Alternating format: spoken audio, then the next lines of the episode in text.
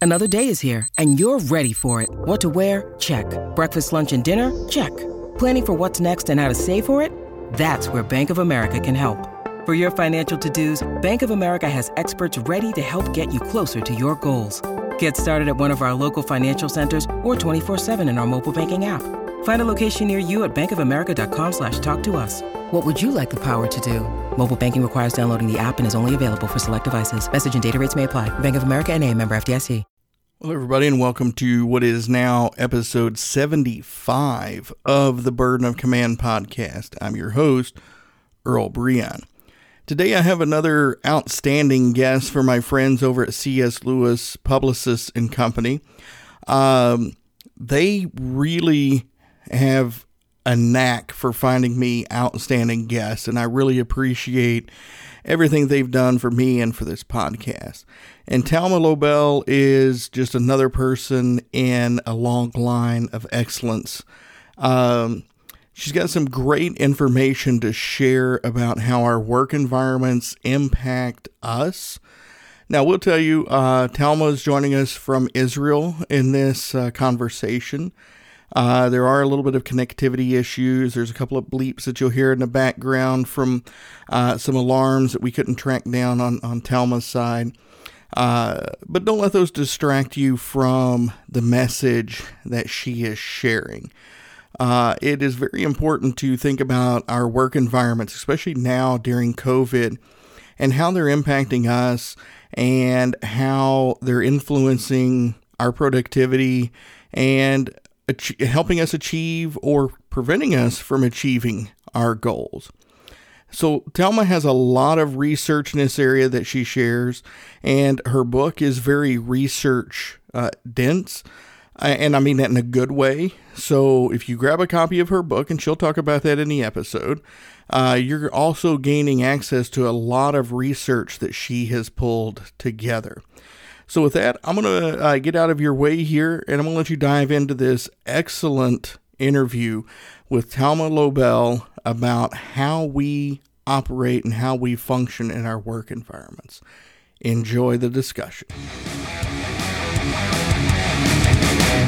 Hello, everyone. Welcome to this episode of the Burden of Command podcast. Today's guest is Thalma Lobel. Thalma is an internationally recognized psychologist, an expert on human behavior, and a former chair at the School of Psychological Sciences at Tel Aviv University. And she's the director of the Adler Center for Child Development and Psychotherapy. She has been a visiting professor at Harvard University and a visiting scholar at Tufts University, the University of California at San Diego, and New York University. Her previous book, Sensation The New Science of Physical Intelligence, was published in 15 countries. Her new book is Whatever Works The Small Cues That Make a Surprising Difference in Our Success at Work and How to Create a Happier Office. Thalma, thank you for joining us today. Thank you for inviting me. I'm, I'm very pleased. Yeah, no, I'm, I'm uh, very happy to, to have somebody on here as, as accomplished as you are and as, as well traveled. And uh, with that, I'm, I'm very interested to hear your answer to uh, you know, the question I start everybody out with is what does the phrase burden of command mean to you? Well, this is a very interesting question. Uh, when you are a leader and you are responsible for many people and for the success of the organization, when you know that your decisions and your behavior and what you say will affect the life, happiness, health, or success of your employees and the organization, that is a burden. And there are many managers who liked being the leaders, who felt privileged. But when they said also that when they retired, they felt that something came out of, of their shoulder, a burden came off their shoulder. A leader has to make decisions. He or she can consult with others, listen to many opinions, but at the end, they are the ones who, who make the decisions. Some decisions are easy, but some are very difficult. They can be difficult for various reasons. Um, they can be difficult because they hurt others. For example, the decision to fire people, especially now during the pandemic, when there there is no choice and some organizations have to make difficult decisions. But it can also be difficult because the person who makes the decisions, the leader, is not sure if that was the right decision. And this is a burden. Leaders have to try to do the right thing. Sometimes they are sure they did the right thing. That's easy. But sometimes they're not sure. And this is really a burden. Uh, they're often lonely at the top and are worried. As I said, it is a privilege to be leader, to be a leader. Don't get me wrong. And you can do many great things and influence the life of many people. But it is also sometimes a burden, especially for those who care and are not always sure that they did the right thing. That's what I think about your question.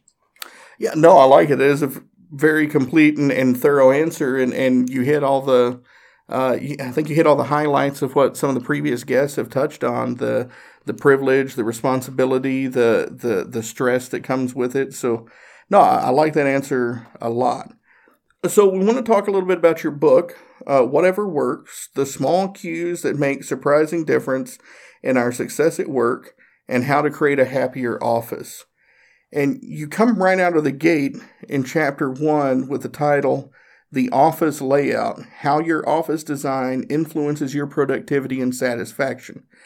Now, I would venture a guess um, if if things are globally kind of like they are here in America, uh, that there have been some companies like say Google and Microsoft and, and Apple who have kind of become a little famous for like open concepts and kind of a more playful environment. But your average office is basically just a bunch of a, a bunch of cubicles that people occupy for eight hours a day.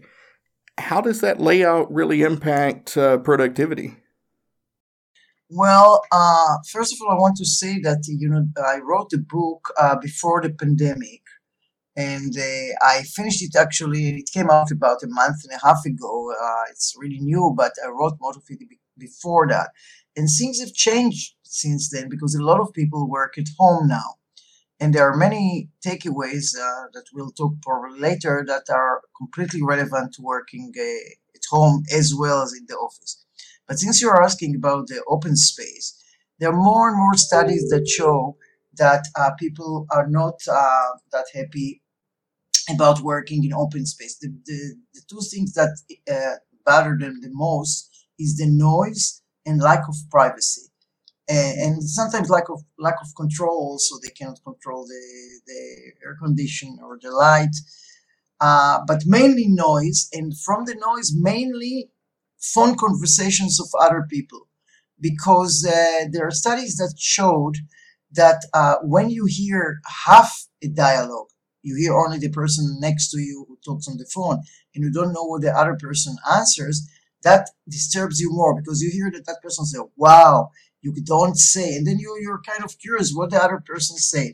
So uh, people usually prefer uh, private offices but you know there are all kind of things uh, in the organization that they don't have all this space and all that. So the best thing that is recommended now is a kind of hybrid office where uh, there are private offices in open space when you need uh, uh, to work quietly alone on something, you get a private office.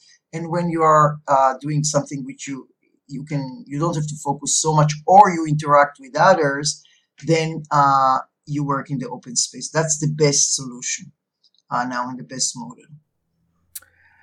So yeah, no, and, and you make a good point there with being in the pandemic and people working uh, more remote. Um, do, do these same things apply to your your home office? Does does how you lay out your a lot of things in the book apply to, to home office. Uh, open space is not one of them because uh, you know you work in the office, but I I'm talking in, in the book about the influence of light, the influence of window, uh, and these are all um, affect effective whether you work at home or in the office. For example, let's take temperature. Uh, what you can ask me what is the best temperature and how uh, for working and how temperature influence all kind of performances. So for example the best performance i mean the best temperature for performance is between 68 to 72 70 to 72 actually is really the best. But within the optimal um, range, which is between 60 something uh, to 78, try, it's better to be on the cooler side than on the warmer side. Studies showed that when you work uh, in a little bit cooler side, not too cold, as I said, within the optimal uh, range, feel a little bit colder because then you will perform better than if it's a little bit too warm. Not not very warm, but even too warm, because uh, even if you feel comfortable, there are many studies that show that some of the cognitive tasks were performed worse when the person was a little bit warmer. And even if uh, the people performed it the same as in the cooler, they were more tired, which affected their uh, consequent work. Also, but these, so first of all, feel comfortable, but a little bit cooler. And that goes to home or in the office. The second thing is that people don't know that people conform more in warmer rooms than in colder rooms. So if you want people, if you're negotiating, make the room a little bit warmer, there is a better chance that people will agree with you, conform more to your opinions. Hmm. If you, on the other hand, want a discussion group everybody says his or her own opinion, and when people think, you know, very carefully and weigh all the options, then make the, the warm the room a little bit colder. So this is, for example, something about temperature. Hmm. Light. Light also affects us more than people realize. First of all, it's better to have sunlight. It's better than artificial light. Uh, people, there are many studies show that organizations with offices that let in more daylight have higher productivity. Workers missed more working days when in buildings with no daylight. So if you're in the office and you can't control it, you can. But at home, if you can, try to find a room with a daylight. Uh, there, there, was, for example, 50% less absenteeism in the buildings uh, that applied the maximum daylight. Windows are also very important, of course, for daylight, but uh, they're also very important for the view, which I'll talk later about uh, the influence of nature, which is really, really important. I would like to talk about it separately. So, uh, first of all, try to do daylight if you can. But even if the evening, when you don't have a daylight or uh, you don't have a window, make a, a the, the room very uh, light the room. Don't just dim the lights and say to yourself, "I can see it from the, the screen of the computer. I don't need a lot of light." No, it like make you more more alert, energetic, less sleepy, and you perform better on cognitive tasks. If you're tired, just turn on the light. You will see how it helps you. There are other things that will help you too that I'll talk later, but light.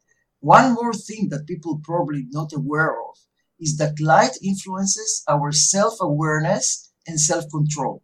We have better self-control in a highly lighted room we will not uh, shout at our colleagues we'll, or we'll shout less. We will be uh, less tempted to go and watch another episode in Netflix if we are working from home. We've left more self control uh, and choose more practical choices in a well lit room and more hedonic choices when sitting in a darker, dim room. These are all I, I, I want to say and stress everything that I say is based on science. Everything is based on studies published in top journals, not necessarily mine, but I really reviewed studies from mainly United States, but from all of the world, published in best journals. That and everything that I say uh, came out of a study. Hmm. No, I mean that, that's very interesting. Now I'm curious with these studies. Do they they break it down uh, by occupation? All like for instance, I have a lot of friends who are uh, computer programmers, and it, it seems like to, to the T, everybody I know that is in, in computer programming likes to work in a dark, uh, cool environment. Uh, so would, would the same thing apply to them? Is it just kind of a fad that they like to work into in, in the dark, cool environment? Should they light the room up too? Um, I think uh, it would definitely not hurt them to, to light the room, and they might uh, they might performing better. Maybe they think because they have to to focus only on the computer, they don't need the the light. There there is one exception actually, and if we talk later about creativity, I thought of mentioning then. Uh, sometimes when the room is darker, you have more creative thoughts, which might be applied to your friends that you were talking about now. Uh, that's the only exception. Sometimes when you really want your mind to wander and think about uh, creative different thoughts, then sometimes it's better in actually in a dim room. But when you work on a certain cognitive that you need a focus and analytic thinking, light uh, is is better than dark. Especially no. especially if you're tired. So even if those people like to work in cool, which I said it's good but also in a dark room, that's fine. But if at a certain point they feel that they are tired, one of the things they should do is light the room and sit, even take a break, which is definitely important. And I can talk about it later. But light the room if you're tired, you will feel more energetic. And also, for other reasons that I said now, like you have better self control, which is relevant sometimes, it's not relevant in other times. Okay. Is there a uh, now that we have so many choices with lighting? Obviously, sunlight is best, but like with uh, compact fluorescent bulbs and LEDs, and then they even have different like soft white and natural light. Is, is there an optimal type of lighting if somebody can't get sunlight that they should have in their space? The better, the the one which is uh, more uh, similar to daylight, to sunlight. So you, you mentioned the nature thing earlier, and, and you know, I knew because uh, I've had issues with my eyes pretty much since I was a young child. And ever since then, I've had optometrists tell me, hey, when your eyes get tired, you know, look out the window, focus on something green. It's soothing and helps the eyes relax. Um, but is there more to it than than just that when when having like a nature view or taking a walk? Yeah, definitely. Uh, I think especially these days, uh, the coronavirus uh, pandemic has caused a great deal of stress around the world. People are worried about the spread of the disease and its implications, getting sick, and are worried about their future. Many people lost their jobs or closed their business and are not sure when they will find work again. Other people are afraid to be sick or that they will they might lose their job. Younger people worry about their parents and grandparents and their future and spend much more time at home, which can be stressful. So, uh, and the feeling of lack of control and being powerless, exposure to contradictory messages, all these increase the stress. And even if we don't ha- we didn't have the pandemic. Life is often stressful without the coronavirus, uh, the COVID nineteen. Work is one of the major sources, as well as exams and a heavy load of homework for high school and university students. Work is often related uh, to pressure, high demands, and sometimes tense relationship with colleagues and bosses, fears of being fired, performance anxiety, and more. Uh, and there are many ways to reduce stress, including meditation, mindfulness, exercising, yoga, deep breathing, and seeking professional help. All these are important and helpful. But in my book, I want to talk, and I talk about one thing that is relatively easy to do, which is exposure to nature, which you will be surprised how it reduces stress and increase your performance. Uh, so we all know, as you say, that nature is beautiful and provides us uh, with an aesthetically satisfying experience. But there is another proven benefit based on science. Nature actually can reduce stress and anxiety. And there were many studies done. For example, uh, a series of studies was done in Japan. Participants were asked to go to either a forest or urban environment, sit there for 15 minutes to view their surroundings and then take a walk for 16 minutes. Their blood pressure, heart rate, and cortisol, which is the stress hormone levels, were measured before they came to the chosen environment, after they sat there, and then after they took a walk. The results clearly showed that sitting, viewing, or walking in nature significantly reduced stress more than in those people that sit in urban environment. People spend time in the forest had a lower pulse rate and blood pressure and lower levels of cortisol compared to people who spend exactly the same time in urban environments. Similar results were found when people spend time in urban environments such as parks, green spaces, not only in remote forests. So you don't have to have a forest or a beach. That's great. But if you don't have around your home or your office, don't worry. A park or a small garden uh, will do the same. But you can ask me, what happens if nature, even a small garden, trees and flowers or park is not accessible? Or you can't get out of the office or home for a walk in the park? An interesting study showed that even viewing photos of nature or taking virtual hike on the internet will reduce stress. Several mm. studies also show that listening to nature sounds such as birds singing or sound of water fountain or waves help to recover from stress. Participants were given, for example, in one study, stressful task or shown a stressful video, you know, something that really makes you anxious and were then divided to groups and asked to listen either to nature sounds or to traffic, to human voices or ambient voice and noises from a quiet background. Stress recovery was faster when participants listened to nature sounds, as shown by their skin conductance uh, level or according to their self-report.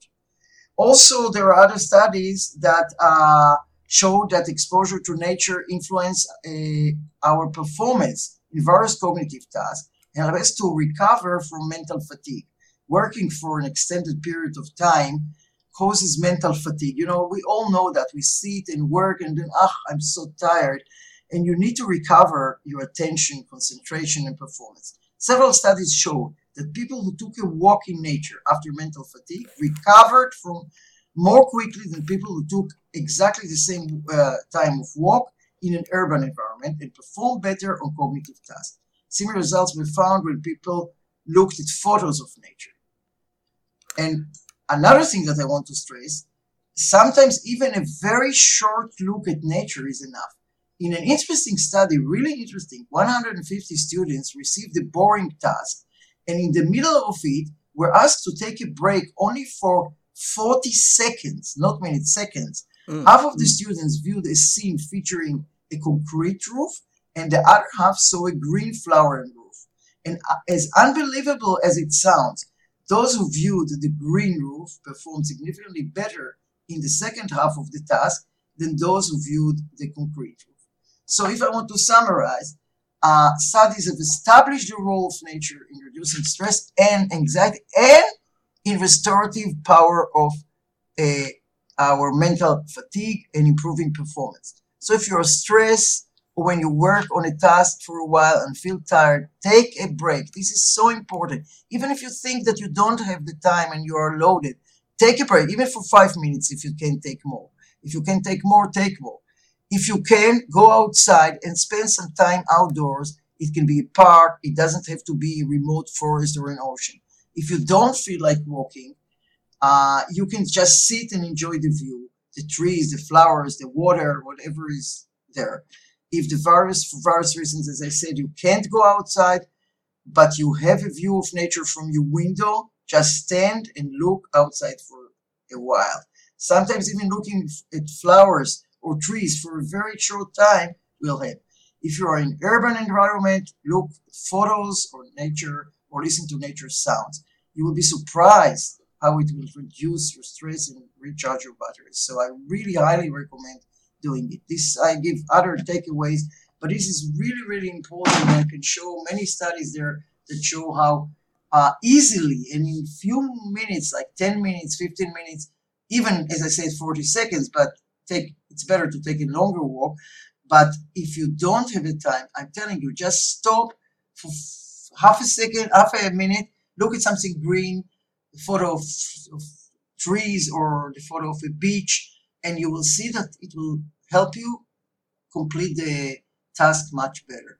Yeah, no, I mean, I, I like all that, and it, and it makes sense because, you know, it's almost, well, it's not almost, it is essentially human nature. When we feel stressed out, we want to escape to nature. So, so we kind of know that these things on an instinctual level, we kind of know that these things help, But in, like you mentioned, in today's environment, not just with the pandemic, but with everybody being busier and, and, and having more on their plates, it's harder. We, we have to really carve out that time to be intentional about getting out in nature, it really seems. You said getting up and, and taking a walk or looking on the internet. Um, so, so I like that. Uh, I do have a question because uh, this is one that me and, and some of my colleagues go round and round a lot on. Uh, I see a lot of you know the the stuff about temperature and light and office layout and and, and the nature piece. What is your stance on taking uh, naps in the middle of the day? Right. Do you find them, you know, the short 15, 20 minute naps, do you find those as helpful in recharging or?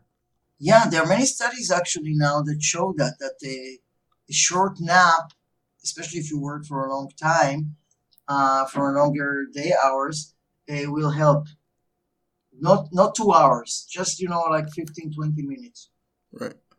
I, I, I had a friend that he taught me a trick, and and uh, I, I like this. He said, uh, his timer. He doesn't set an alarm or anything like that.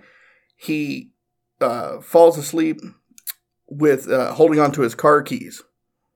And when he dozes off to a point where his hand relaxes and he drops his car keys when they hit the floor, that's what wakes him up. Okay, so that's the, the basically the first part of the book, whatever works at the office. So, uh, just to remind listeners, we're talking to Thalma Lobel uh, about whatever works, the small cues that make a surprising difference in our success at work, how to create a happier office. Um, so, part two, you kind of talk more about interpersonal interactions. You talk about communication and, and how to uh, uh, how to talk to one another, but you start off with wordless interactions. Talk about that for a second, please.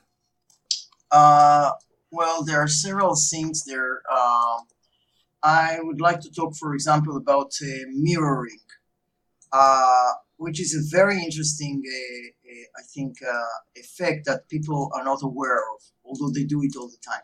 I don't know if you notice that a lot of time when you um, when you are sitting and talking to somebody, unconsciously, we sometimes mirror and imitate uh, what that person uh, what that person is doing.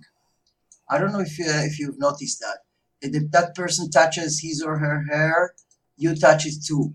That person um, uh, crosses the legs, the other person is doing that too. So there are many studies that showed that uh, this enhances the feeling of belonging and connecting uh, of the other person. For example, if I if I interview somebody and I see uh, that the other person is mirroring me, not too bluntly, but you know, kind of um, slowly. I touch my hair and that person touches his, his hair. I cross my leg or I touch my face and that person does the same. Study showed that without noticing, I find that person, um, I like that person more. I feel uh, connected to that person more. And there were studies showed, for example, that those who mirrored others were a more uh, willing to help the other person. For example, there was one study that a, experimenter imitated uh, the participants. They thought that he, he didn't know that he was told to do so and then uh, as if by accident he dropped some uh, pencils. And those that were imitated helped him more than those who were not imitated. So my suggestion is that uh, when you uh, if you are aware of that do it but don't overdo it. It's very important. Sit and quietly if you are interviewed or if you are uh, negotiating on something or you're, you're talking to your boss and you want promotion or all kind of things slowly, uh, from time to time, imitate the other person. If you're um, in a, in a sell, in if you are you have customers and you want to sell that person something, there are also many studies that show that those the, the salespersons who imitated either repeated verbally or uh, without words the other person uh, had more sales than those who did not. So that's that's might be uh, kind of you know funny, but it's true. It makes perfectly good sense what you're talking about. If if people are acting the way we do, if people are having the same mannerisms we have, even if they adopt a similar accent when they're speaking to us, they're much more familiar, much more likable, and we're much more likely to, to view them favorably. Um, okay, so you move from nonverbal uh, type of communications to expressing emotions, negotiating, and giving gifts. Uh, so how do you how does that work out? Well, I focus mainly of, on expressing uh, anger. Okay. Uh, whether we should or shouldn't express anger and negotiate. You know, we negotiate all the time. Of course, if we are in business, we negotiate whether we want to, to sell something or to buy something or, or merging. But also in our private life, we negotiate about uh, rent, about uh, price of houses, cars, etc., etc. We negotiate also with our children. We negotiate all the time. Uh, so uh, one of the things is uh, whether we should express what emotions will do the trick.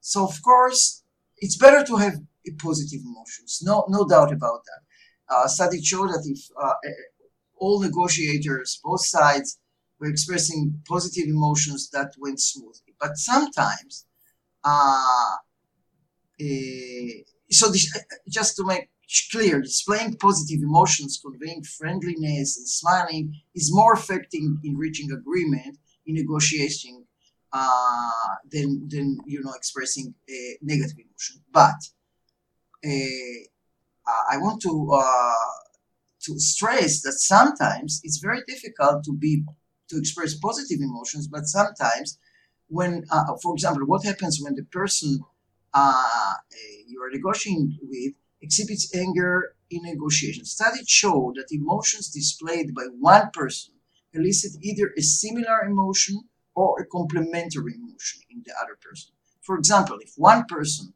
gets angry, then the other person might get angry too, which is uh, which is kind of the similar emotion, but it can it can also uh, have a emotion reciprocity.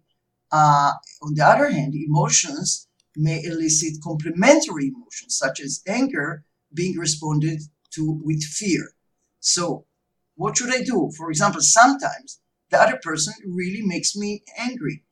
He uh, uh, doesn't answer logically to a very reasonable uh, offer, or he might uh, talk to me not nicely. He might raise his voice or her voice. So there are many reasons that make me angry. Should I express my anger? So as I said, there are two options. Either if I express my anger, the other person will be angry too, which is not good for the negotiations, or it will elicit uh, fear from that person. What whether anger elicits a reciprocal or complementary response could decide the fate of the negotiation. If anger is countered by anger from the other side, tensions mount, the temperature rises and the heat might be too much to allow for a uh, good atmosphere. If, on the other hand, anger arouses fear in the other party, there is a good chance it will lead to concessions. A crucial factor determining whether uh, a show of anger will evoke fear and gain more concessions or whether it draws an angry return of fire is how powerful each of the negotiators power in negotiation is based on the availability of alternatives to getting what you want. For example, if a salesperson uh, desperately needs the sale for lack of other offers or for meeting a quota, or if somebody's interviewed and he def- desperately needs that job, he doesn't have any other offers, uh, he's not powerful. That salesperson or that interviewee has a built-in susceptibility to anger and is prone to make concessions. If that salesperson dares to become angry during the negotiation, it will more often than not be met by anger from the other side, who picks up on the salesperson weakness from his body language, verbal nuances, and other cues. If, on the other hand, a salesperson or an interview trying to sell a product knows that he or she has enough offers from other companies, he or she feels powerful and is virtually immune from angry uh, displays. In such a case, displays of anger will only elicit uh, hostile reactions and higher persistence uh, to consistent. So what I'm saying is that if you feel powerful and you uh, you are angry, express your anger. But, and that's a very big but, uh, uh, don't shout, don't lose it. Just express the anger. Say, I'm angry. And I, I disagree that. That's that's not acceptable. And you can, you know, can, anger can be seen on your face. But also another very important, uh, the target of the anger should be the offer, not the person. Uh, say, I'm very angry about that kind of offer. It's not acceptable. But don't say you are, I'm angry at you. I'm angry. This offer is really disappoints me. Uh, this offer makes me really angry. But don't say you are making me angry. So, as I said, uh, uh, in general, if you are angry and you feel powerful, express your anger, but don't lose it, don't shout, and express your anger towards the offer. If you are not powerful and you feel in a less powerful position, try not to show your anger because it will just hurt your uh, chances to come to good concessions. Mm.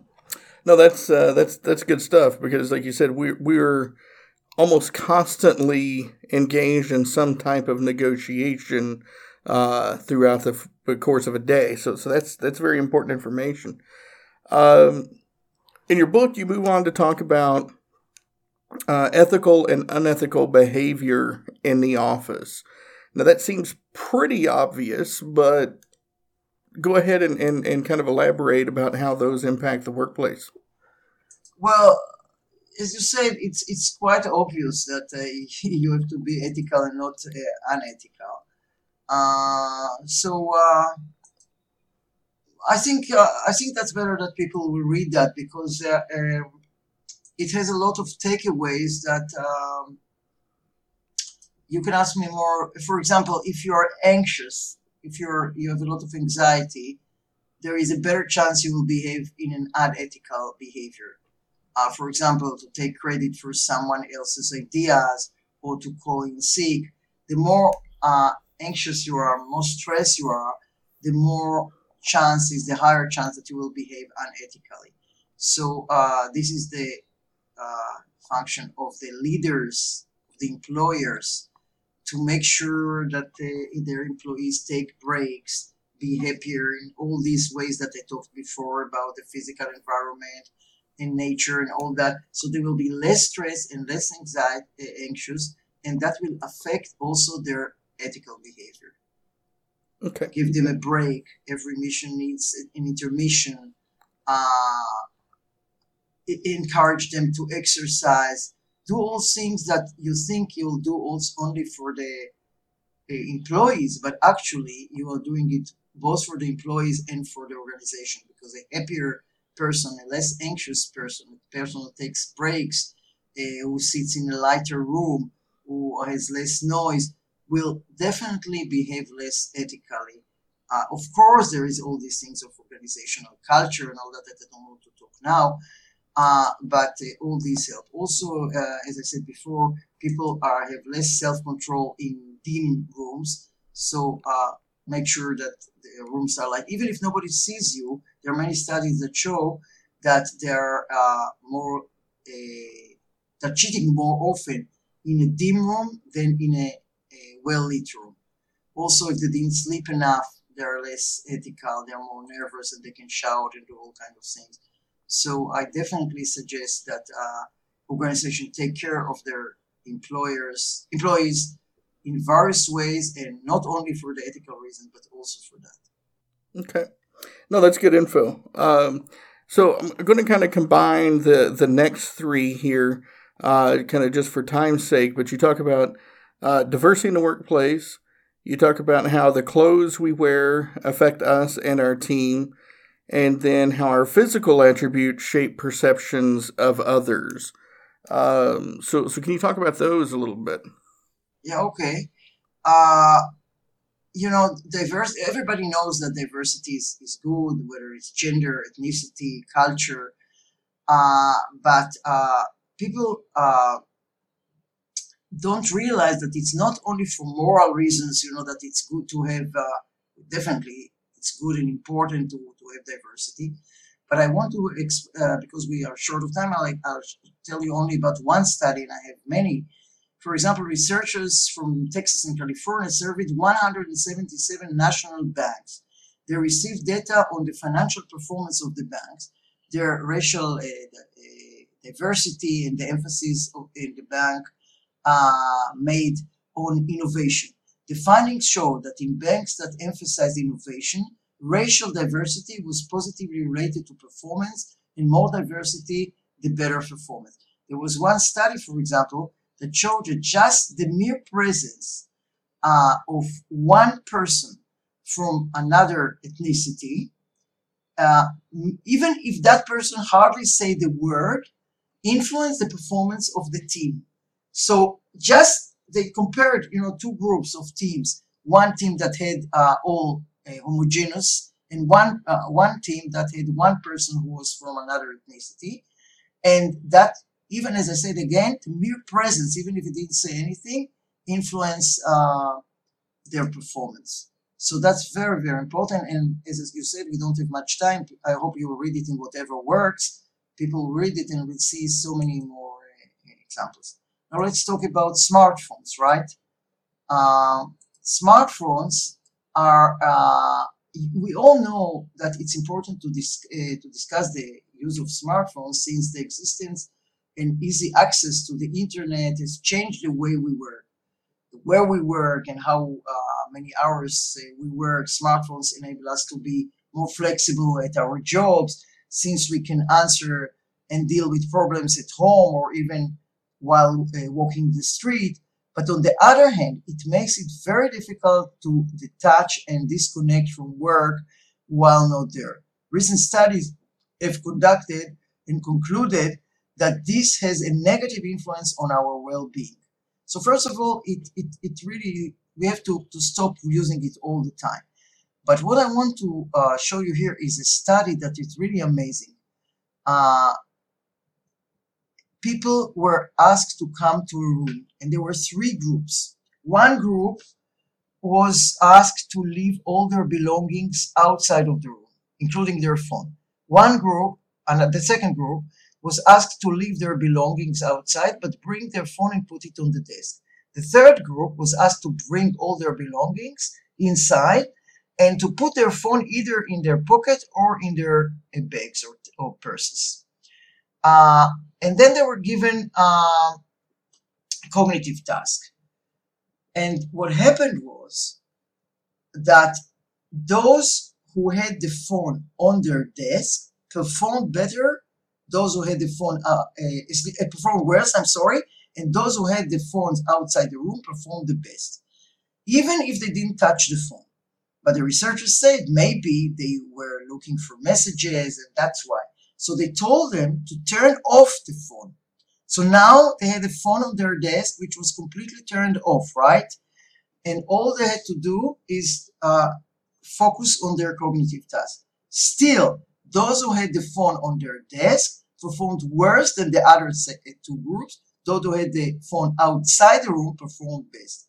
So my suggestion, strongly suggest, I strongly suggest that when you work on something important, take the phone and put it in another room for an hour. If you're really anxious to know if you had messages or important phone calls, go after an hour and check. But don't say, okay, I turned it off, it's on my desk. Even if it's on your desk turned off, it still affects your performance and negatively affects it. Well, no, and that's amazing. As, as we talked about before, being in the, the pandemic era that we are right now, and people uh, doing more work from home versus physically going into an office. You know, there's a lot of studies and research going into the effect of that that, that kind of shows that sure, while we're at home now, we're actually putting in more work, we're more connected than what we usually are in the physical office. So you know what you said there is is very very important um, because I think people are trying to find that balance right between how do I focus and if I don't have my phone sitting right next to me and my boss calls, they're going to think I'm not at work or I'm not doing anything. So they keep it right there and they're looking because they don't want to miss anything. And and now we have all the Zoom conference calls and people are hyper aware. You know, that's what I like about this book. I think it's uh, I think it's a really good book for people. And I want to go ahead and echo what you said before. Whatever works, the small cues that make a surprising difference in our success at work and how to create a happier office. Because now being at home, we have a lot more stress uh, on our surroundings.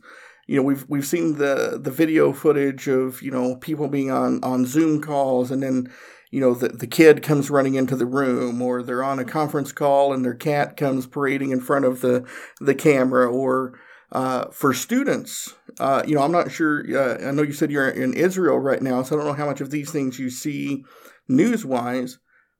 Uh, yeah, like there was just a, a, a, news story that came out today or yesterday about a student uh, who had a toy gun like in the background in his room and the teachers ended up calling the police to go check on this kid because I guess they couldn't tell that it was a toy gun or whatever, and ended up being just like a BB gun. And, and but so now this kid was charged because of the actions of, of the teachers uh, with somehow they got to brandishing a weapon or something like that. And so now because of a because of the pandemic, because of a Zoom call, because of not quote being aware of his surroundings, this kid actually had police officers called on him and now has quote a criminal record. I'm I'm sure if he has a halfway decent lawyer, he's going to be able to get this stuff expunged because it sounds just silly to even say out loud. But I guess the point is, is your book right now is a very timely book for people who are at home, uh, putting spaces together and, and thinking about how to conduct their themselves virtually. Um, so with that being said, you, you mentioned smartphones, uh, but but what are some other technology type things that are influencing us on a daily basis right now, or is that really the big player? Yeah, that's that's the big the big thing. And uh, since we don't have much time, I want to mention that uh, one of the important things I think uh, that I have in the book and whatever works is all kind of tips how to be more creative and I talking about uh, colors and about doodling and about thinking about something else and about um, uh, cities, looking at uh, pictures that are having somebody sitting outside a box or how or a picture with light bulb. Uh, all these are studies. If I had more time, I could explain explain each one, but it's all in whatever works. What is the best advice? Uh, you know, uh, uh, just doodle, walk around, uh, think about uh, somebody else, not yourself, when you have to solve a problem. Um, sit outside a box or look at pictures sitting outside a box. Look at green colors or blue colors, not red. These are all showing that you can enhance your creativity. People think that maybe somebody is either creative or not creative. That's not true. Of course, there are individual differences, but there are many things in the organizations and in your power as a person to enhance your creativity once and i give all the tips in the book how and they are all easy. That's uh, i think what that's what one of the things that are good if i may say so about my book that they are all easy things based on science that can be easily be implemented. Science shows us that the keys to more productive creative and happy working uh, lives are well within our reach. Uh, however, it is up to us to put into practice whatever works for ourselves, for our teams, and uh, uh, for entire organization. And these are all easy things, not the big things, but the easy things like walking in nature, like looking at the green surface, like uh, doodling, uh, like taking breaks at certain hours, and all these uh, about the light and all that all within our power, easy to implement, and really influence our success, our performance, our creativity, and reduce stress. as you said, it's all so important within these days of the pandemic that uh, we're more stressed than usual, and many of us work at home. So I have all these tips, which I, of course, just touch them in whatever works, and uh, I think uh, people will. I already get many emails and, and phone calls saying, "Oh, thank you so much. I read your book, and then I did so and so and so, and I felt the difference. I was less anxious, or I performed better, etc., etc." Which that's the reason I wrote this book. Well, and it is it is a great book, and and again, I, I really hope people go out and get a copy of, of whatever works because, you know, they are they're very small changes. They're they're things you can do incrementally and and slowly build out your perfect workspace and set up what works best for you. Uh, now, now, Thalma, you, you mentioned there a second ago, uh, you you've gotten emails and things like that. If if people want to reach out to you, uh, what is the best way for my listeners to to get a hold of you? Well, uh, my uh, they can look at my um, at my website. I think that's the best way. Then they have my email there, which is, or they can look at Tel Aviv University and write my name, Thalma Lobel, T H A L M A, Lobel, L O B E L, Thalma Lobel. And my website is thalmalobel.com. Thalmalobel.com. Then you can see all the information and my interviews. I had many interviews. Uh, and of course, the information about the book. It had great reviews. You can look at Amazon and see I had I'm so happy. I had only five stars reviews, so I'm very happy, and uh, and uh, definitely can see my mail. I'm very happy to get mails, and I promise to answer. Outstanding, and and uh, listeners, as usual, I will have um, I will have links to to those resources uh, on the show notes for this show. Uh, you know, Thalma, uh, we are getting ready to, to wrap up here, but I always like to give guests uh, kind of one last chance if there's anything that we didn't get to go over. And I know that there's a ton in the book, and that's why I strongly encourage people to go get it. I, I don't think we could have covered everything if we'd uh, scheduled 12 hours for this. There's a lot of good information here. I want people to go out and grab a copy of the book and, and, and make these changes, but is there anything that we didn't get a chance to touch on that you would really like to, to speak about before we close out? Well, um, not really, because you know I don't have things that I can say in one minute. But what I want to say is that this book is not another self-help book, uh, which uh, is similar to the others, like uh, which are very important. There are many very good self-help books, but this is different because uh, it doesn't talk about general motivation or something, but it really talks uh, it doesn't focus more on obvious factors uh, like harnessing motivation, getting organized, which are, as I said, good things, important things, but that's not what this book is about. Be, this book, based on cutting edge science and novel experiments, uh, talk about the things that are less aware of. We are less aware of them. Even if we are aware of them, we don't often think they matter. Factors that are there all along, virtually under our nose, like the temperature, the light, the clothes that we wear that we didn't talk actually about, and the smartphone, the phone, etc., and the colors, but we are less aware of them, and we might have only given it a passing acknowledgement of their effect without digging down, such as clothes and lighting, as I said. They influence our performance, satisfaction, and happiness. And all I said is the experiments show that if you Pay attention to the environment, pay attention to the little things, know these studies, how all these things influence us. You can use it for your benefit and be a perform better and be a happier person in the office and in general. So that's what I have to say. I, I love it. And and just, you know, listeners, again, uh, I can't recommend this book enough. Definitely go check it out.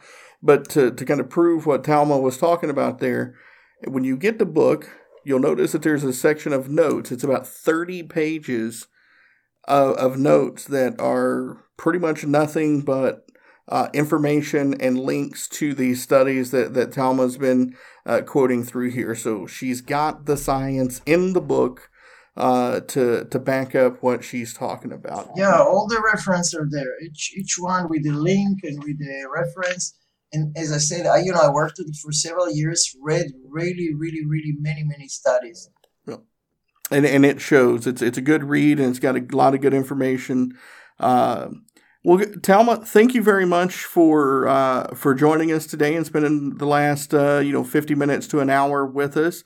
Uh, I really appreciate your time. Thank you very much for having me. I really enjoyed it, and uh, thanks for, for inviting me again. yeah, no, absolutely, absolutely, and and listeners, thank you for sticking with us. I really appreciate uh, uh, appreciate your patronage. Uh, you know, if you get a copy of the book and and have any feedback for myself or for Thalma, we'll have the the links in the show notes. You can get that to her.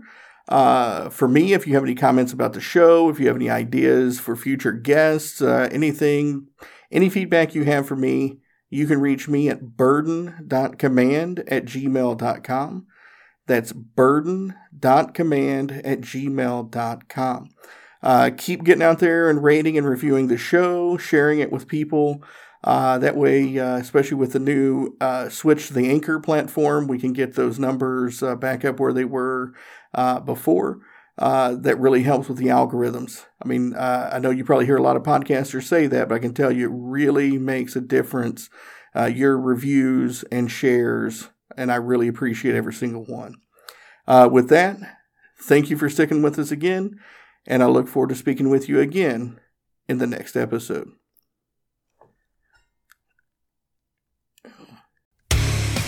There, I'm DC. I host the Rock Podcast, Back to the Arena, The Interviews. It's about a 30 minute podcast where I talk one on one with a band who has released new music.